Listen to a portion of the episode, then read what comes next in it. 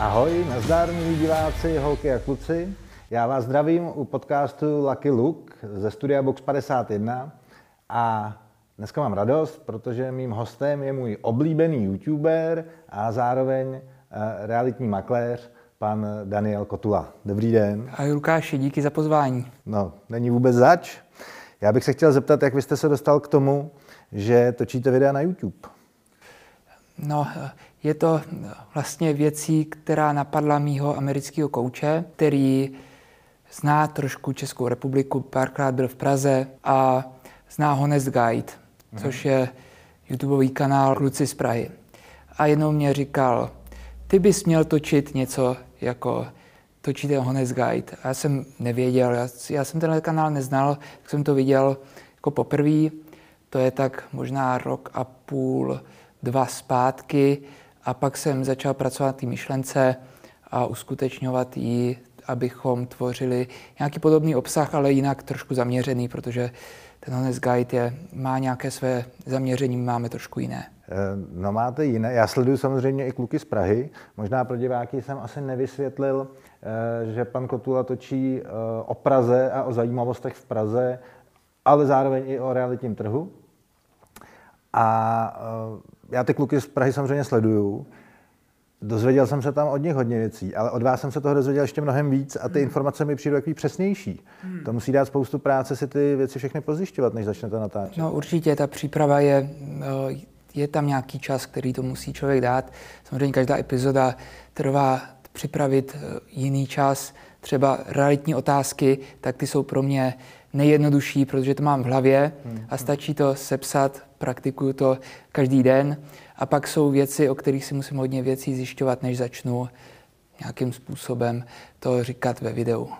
A ta myšlenka uh, natáčet videa na YouTube uh, a stát se vlastně YouTuberem, uh, tak bylo to čistě biznisové rozhodnutí na podporu vašeho podnikání, nebo to měla být i zábava, aby vás to jako bavilo? Já už jsem předtím tvořil nějaký obsah na YouTube a vždy mě bavilo dělat hodnotný obsah. Je to věcí, ve který vidím smysl. Je to spojený příjemného s užitečným. A zároveň pak v nějakém druhém, třetím kroku pak z toho je třeba i někdy nějaký biznis. Hmm. Takže mě to v tomhle smyslu dává absolutní logiku kdyby mělo jít jenom o peníze, tak bych to nedělal. My jsme se před rozhovorem bavili o tom, že až na, mal, na krátký čas jste vlastně celý život žil v Praze a máte k Praze vztah, proto ostatně točíte ta videa o Praze. Co vás vlastně na Praze eh, nejvíc baví? Ehm, já jsem si, si osobně nedokážu představit, že bych bydlel někde jinde. Já narodil jsem se v Praze, většinu životu jsem, ta jsem tady byl, takže já jsem s tou Prahou úplně srostlý. A když vlastně jsem kdekoliv, tak vím přesně, jakým směrem jít, abych někam došel, hodně chodím pěšky. Prostě mám to prochozený, je to pro mě důvěrně známý prostředí a v důvěrně známém prostředí se člověk cítí samozřejmě bezpečně, spokojeně. Zároveň Praha je super v tom, že tady je dostatečné množství příležitostí pro všechno. Takže pro člověka, který se chce trošku eh, seberalizovat, ale zároveň netouží po tepu nějakého mega města, tak si myslím, že je to skvělé místo pro život. Pak je to architektura, která je nádherná a asi jako jen tak neomrzí. Máme levný pivo, skvělou MHD, nevím, co víc si přát. Jak vy se díváte na to, že v Praze je eh, opravdu hodně drahý nájemní bydlení? Co se týče nájmu, tak to je teď asi věcí, která se hodně teď diskutuje, že nájmy rostou. Jinak obecně nájmy úplně tak vysoký ještě předtím, než co teď jako se děje, jsme neměli. Jako průměrný plat máte v rámci Prahy třeba 40 tisíc. Hmm. A to znamená, že za ten nájem, a ještě když jsou tam dva, dáváte 20 svého příjmu, hmm. což bych řekl, že je jako v zásadě v pohodě. Ale neřekl bych, že eh, co se týče nájemního bydlení, že by Praha na tom byla tak jako špatně, že by, mm, eh, že by to jako tady bylo složitý. Myslím si, že ale problém je určitě u těch prodejních cen nemovitostí, hmm. tak tam to vůbec nekoresponduje s těmi příjmy. Takže ty uh, prodejní ceny bytů vám přijdou? Určitě, tak uh, to i v tom srovnání, tak tam, když se poměří ten roční příjem ku té ceny nemovitosti, tak Praha zdaleka, zdaleka je na prvním místě. Samozřejmě se to mění, ta, ten poměr a záleží samozřejmě, u jakých nemovitostí se to i počítá.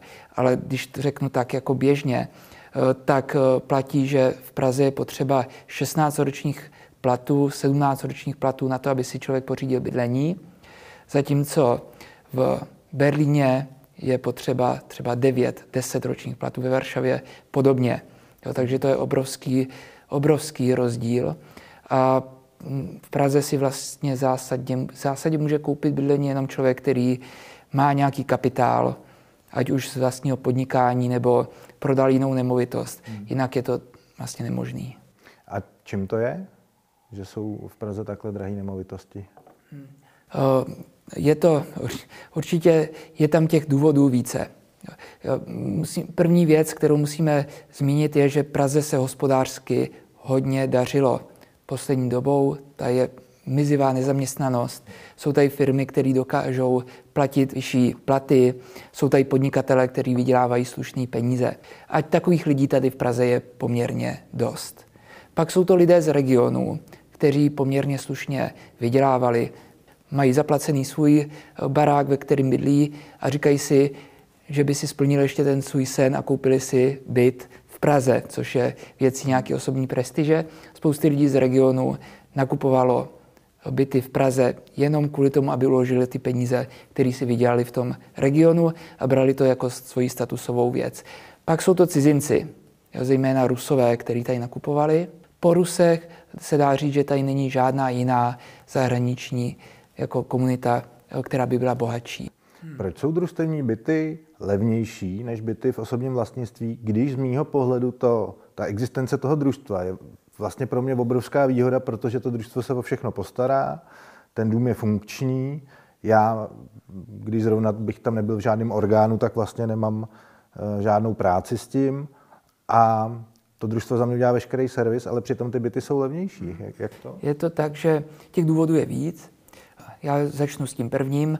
Na družstevní byt si nepořídíte hypotéku. Mm-hmm. Jo, daj, daj vám jenom, když máte jinou nemovitost, kterou můžete zastavit. Takže na většinu družstevních bytů potřebujete hotovost, hmm. což omezuje počet kupujících a tím se i samozřejmě snižuje ta cena. To je, to je jeden aspekt. Druhý aspekt je, že ty hodnotíš družstevní bydlení dobře a jsi s ním spokojený. Obecně u lidí ale tam jsou, eh, cítí jako velká rizika, protože oni ten družstevní byt nevlastní. Oni jsou členy toho družstva a vlastně mají tam členské práva a povinnosti a s tím jako nemají to vlastnictví tak jako pod kontrolou, jako když je jednotka ve vlastnictví, kde jsou zapsané v katastru nemovitostí. Oni se bojí to, že to družstvo může třeba špatně hospodařit. Třetí věc, je, která je tam spojená s tím, je, že ty družstevní byty nemůžete odpisovat. To znamená, že si tam nesníží potom tu budoucí daň z příjmu. A je to třeba 15 z té pořizovací ceny. Takže je to poměrně vysoká částka, o kterou ty jako, no, vlastníci, který to dál podnajímají ty byty, vlastně přijdou. Já mám takovou vtipnou věc, že lidi chodí do Národního divadla, já jako bydlím v centru Prahy, a e, lidi chodí do Národního divadla do divadla a já tam třeba chodím do sauny. Jo, že v Praze se dá objevit spousta zajímavých míst na místech, kde by člověk vůbec netušil, že to není jenom pro turisty, nebo že, to, e, že, že, že, že může tu Prahu člověk využívat opravdu jako naplno, když chce. A tak to jsou ty výhody té Prahy. Co jsou eh, z vašeho pohledu největší nevýhody? Co mě hodně vadí je to, že Praha sklouzla k tomu, že ten typ turistů, který sem jedou, tak sem jezdí za levným, za levným alkoholem. A teď s tímto centrum hodně bojuje. Tohle přece taky musí mít vliv na ceny bytů, ne? Když, když eh, má dneska někdo byt v dlouhé ulici, který by za jiných okolností prodal za spoustu peněz. To určitě. Pod ním, když je hospoda, tak No, určitě byt na Vinohradech je mnohdy eh, jako hodnotnější než byt na Praze 1. No, protože tam jako, a navíc si tam člověk dneska jako může koupit sice drahé hodinky, ale nekoupí si tam chleba, že asi. To je druhá věc. No. Nebydlí tam lidi, takže tam nejsou ani ty nebytovky pro lidi. Často se říká, pronajmeme to někomu, kdo tady bude sloužit těm místním. Ale takový obchod nemůže fungovat, protože tam místní nejsou. Hmm. Že první, o čem by se mělo bavit, je, jak zajistit, aby přišli skutečně lidi, kteří tam dlouhodobě budou bydlet a pak už automaticky budou vznikat i nebytovky, které budou sloužit těm lidem, co tam budou bydlet. No a to bude udělat dost těžko ve chvíli, kdy ty byty, tam má hodně lidí jako investiční věc, že jo? A, a vlastně nepotřebují, aby tam někdo bydlel. Oni se zhodnocují ty byty sami o sobě bez, bez toho, že tam někdo bydlí, že jo? No, takhle to složení je tam jako různý. Eh, dá se říci, že eh, velká část těch bytů slouží eh, pro to krátkodobé ubytovávání, což v momentě, kdyby nefungoval ten alkoturismus, tak určitě těch, velká část těch Airbnb bytů by prostě přestala být výnosných a dostal by se do dlouhodobého pronájmu. Takže to si myslím, že by hodně, hodně pomohlo tomu celému. No a pak jsou tam samozřejmě spekulativní nákupy, byty, byty jsou tam prázdné a s tím už se nic, hmm. nic neudělá. Hmm. Ale s tím eh, Airbnb, a to bylo teda hodně teda tím covidem asi, který už jako pominul, ale když jsem se koukal, protože já sám jsem chtěl jeden pokoj v bytě pronajmout přes Airbnb, takový malinkatý pokojíček, hmm. ale jsem si říkal, no tak proč ne, že jo? Hmm. Pro, pro studenta, který sem přijede, tak nemusí být v hostelu, může být tady s tím, že já bych v tom bytě furt bydlel, že? No ale já jsem zjistil, že ty ceny Airbnb byly tak nízký, že mě by se to vlastně nevyplatilo. Že kdybych zaplatil daně, eh, musel bych prostě se o to nějak starat, takže vlastně ten investovaný čas... Eh, Je to tak, jak, jak říkáš, Airbnb se vyplatí jenom skutečně v té centrální části Prahy. Jakmile se dostáváme do trošku širšího centra Prahy, tak tam ta sazba na noc je už poměrně jako nižší a zároveň ta obsazenost je mnohem nižší. A pak už, když to člověk vynásobí, kolik získá v rámci Airbnb, kolik při dlouhodobém pronájmu, tak už je to víceméně hodně podobný. A pak tam nastává ta daňová záležitost, jo, nastává tam taky to, že se musíte starat trošku o ty nájemce a podobně. Uh, on ten Airbnb hodně fungoval taky v době, kdy nikdo neřešil ty daně. Jo? Hmm. Když to brali jako čistý příjem, Jo? A e, to samozřejmě mělo úplně jinou ekonomiku v úzovkách, když se nemělo, neodvádělo to, co se mělo.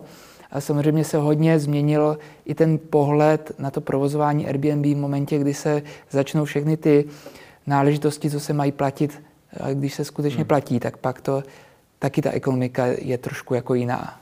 E, tak ty jsi říkal, že jsi bydlel na malé straně, na hmm. kampě. Hmm což je pro spoustu lidí v České republice něco vlastně jako naprosto výjimečného, hmm. že člověk by mohl bydlet v, zrovna v takovémhle místě. Obecně světově je to jako unikátní. Eh, co máš na té malé straně rád? Já jsem se narodil na malou stranu, teda u Apolináře, ale pak mě hmm. převezli na malou stranu. Tam jsem žil většinu života a teď bydlím na letní poslední dva roky. Co je jako super určitě na malé straně, tak je blízkost parku, dvou, kampy a Petřína. Málo která část hmm jako Prahy má hned takovéhle dva hezký parky u sebe a pak, že je všude kousek. A jinak ale ta malá strana se dost jako proměnila. Že když já jsem začal vnímat, což mi mohlo být třeba 7-8 let, trošku to okolí, tak to vypadalo jako hodně jinak. Že tenkrát tam bydleli lidi, takže v tomhle smyslu se to hodně změnilo a hodně se to změnilo i v těch posledních deseti letech. Lidi říkali, když se mě ptali, kde bydlíš, já jsem říkal na malé straně, tak to ti, tak mě vždycky říkali, to ti musí vadit ty turisti. Hmm. A já jsem říkal, Nevadí, oni se proženou Mosteckou, Nerudovkou a k nám na újezd nepřijdou. Ale to se za těch uplynulých deseti let změnilo a teď už jsou turisti všude. No. No, já jsem někde četl, že za posledních asi 20 let, nebo od roku 89, teď přesně nevím, eh, už to je dlouho, co jsem to četl, ale že se z eh, malé strany a z Hračan odstěhovalo 50 tisíc lidí.